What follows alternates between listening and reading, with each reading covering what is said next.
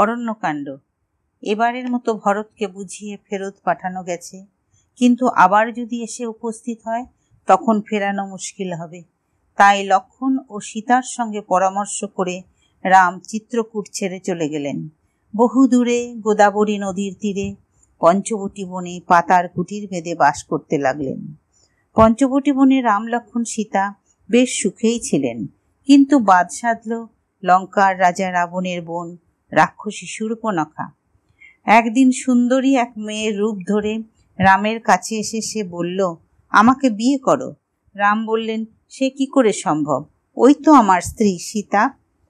সুর্পনখা তখন লক্ষণকে বলল, তোমার তো আর স্ত্রী নেই, তুমিই আমাকে বিয়ে করো। সুর্পনখার কথা শুনে লক্ষণ তো হেসেই খুন। সুর্পনখার খুব অপমান হলো। সে বিকট রাক্ষসীর রূপ ধরে সীতার দিকে ধেয়ে গেল। সীতা ভয়ে কাঁপতে লাগলেন। লক্ষণ আর দেরি করলেন না।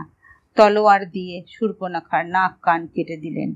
রাক্ষসী তখন কাঁদতে কাঁদতে ভাই খড়ের কাছে রাম লক্ষণের নামে নালিশ করল।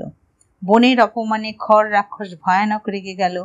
সেনাপতি দূষণকে সঙ্গে নিয়ে সে গর্জন করতে করতে রামের দিকে ধেয়ে গেল।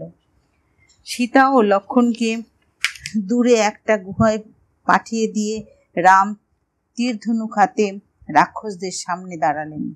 ভয়ানক যুদ্ধ হলো। খড় দূষণ ও তাদের সাঙ্গপাঙ্গরা রামের হাতে মারা পড়ল। সুর্পনখা তখন কাঁদতে কাঁদতে বড় ভাই রাবণের কাছে গিয়ে নালিশ করল, বনের অপমান আর ভাই খড়ের নিধনের কথা শুনে রাবণ রাজা ক্রোধে জ্বলে উঠল। বোনকে সান্ত্বনা দিয়ে বলল, যত তাড়াতাড়ি পারি এর একটা বিহিত আমি করবই। রাবণ ঠিক করল, সীতাকে হরণ করে রামকে জব্দ করবে। এভাবেই বনের অপমানের প্রতিশোধ নেবে। মায়াবী রাক্ষস মারিচকে নিয়ে পঞ্চবটি বনে হাজির। রাবণের হুকুমে মারিচ সোনার হরিণ সেজে সীতার সামনে ঘুরে বেড়াতে লাগল। সীতা আশ্রমের বাগানে ফুল তুলছিলেন। সোনার হরিণ দেখে তিনি খুব খুশি। রামকে অনুরোধ করলেন, হরিণটা আমায় ধরে দাও, একে আমি পালন করব। রাম অনুরোধ ফেলতে পারলেন না। লক্ষণকে সীতার পাহারায় রেখে তীর ধনুক হাতে ছুটলেন সোনার হরিণের পিছনে। মায়াবী হরিণ রামকে ভুলিয়ে ভুলিয়ে অনেক দূরে নিয়ে গেল। একটু নাগাল পেতে রাম তীর ছুড়লেন। তীরটা গিয়ে বিঁধল হরিণের বুকে। মরার আগে মায়াবী মারিচ রামের গলার আওয়াজ অবিকল নকল করে আর্তনাদ করে উঠল। ভাই রে লক্ষণ, আমাকে বাঁচাও! রামের করুণ আর্তনাদ শুনে সীতা ব্যাকুল হয়ে পড়লেন। লক্ষণকে বললেন তোমার দাদার নিশ্চয়ই কোনো বিপদ হয়েছে। তীরধনুক হাতে এখনই ছুটে যাও। লক্ষণ সীতাকে বোঝালেন, মহাবীর রামের কোনো বিপদ ঘটতেই পারে না। দাদা তাকে পাহারায় রেখে গেছেন, সীতাকে একা রেখে তিনি যেতে পারেন না। স্বামীর বিপদের কথা ভেবে সীতা দিশেহারা হয়ে পড়লেন। লক্ষণকে অনেক কটু কথা বললেন। লক্ষণ আর কি করেন, সীতাকে একা রেখেই চলে যেতে বাধ্য হলেন। তবে যাওয়ার আগে বৌদিকে কুটিরের বাইরে পা বাড়াতে বারবার নিষেধ করে গেলেন। লক্ষণ চলে যেতেই রাবণ সন্ন্যাসীর বেশ ধরে সীতার কুটিরের সামনে এসে দাঁড়াল। সীতা সাধু সন্ন্যাসীদের খুব ভক্তি করেন। তাই বসার আসন আর ফলমূল দিয়ে আপ্যায়ন করলেন সন্ন্যাসীরূপী রাবণকে পা ধোয়ার জলও দিলেন। মায়াবী রাবণ কুটিরে ঢুকেই দশটি মাথা আর বিশখানা হাত সহ নিজ মূর্তি ধারণ করল। তারপর সীতার চুলের মুঠি ধরে তাকে রথে তুলে নিয়ে আকাশপথে ছুটে চলল। সীতা, হায় রঘুনাথ বলে হাহাকার করে উঠলেন। লক্ষণের নাম ধরে ডাকলেন। দুরন্ত রাবণের হাত থেকে বাঁচানোর জন্য পশু, পাখি, বনদেবীর কাছে প্রার্থনা করলেন। বহু দূরে রাম লক্ষণের কানে সীতার কান্না পৌঁছল না। সীতাদেবী গায়ের অলঙ্কার মাটিতে ছুঁড়ে ফেলতে লাগলেন। সীতার কান্না শুনে পক্ষীরা জটায়ু রাবণকে বাধা দিল। আকাশপথে ভীষণ যুদ্ধ হলো। জটায়ু ঠোঁট দিয়ে, নখ দিয়ে রাবণের দেহ রক্তাক্ত করে দিল।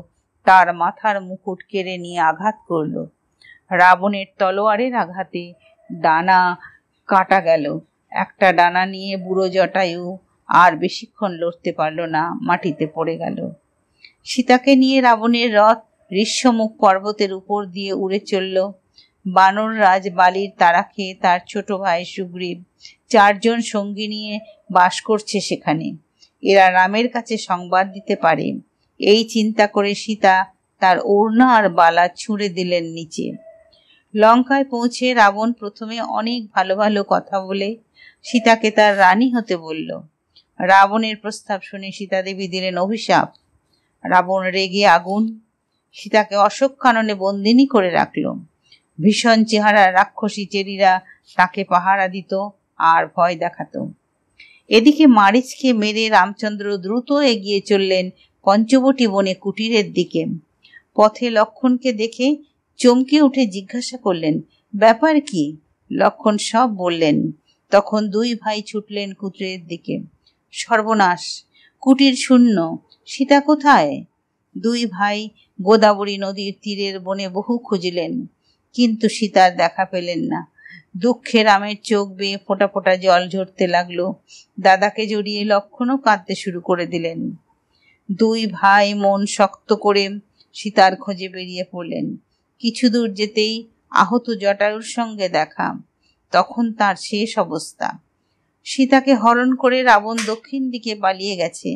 কোনো মতে এই কথাটুকু বলেই জটায়ু মারা গেল। দুই ভাই এগিয়ে চললেন দক্ষিণে ঋষ্যমুখ পর্বতের দিকে।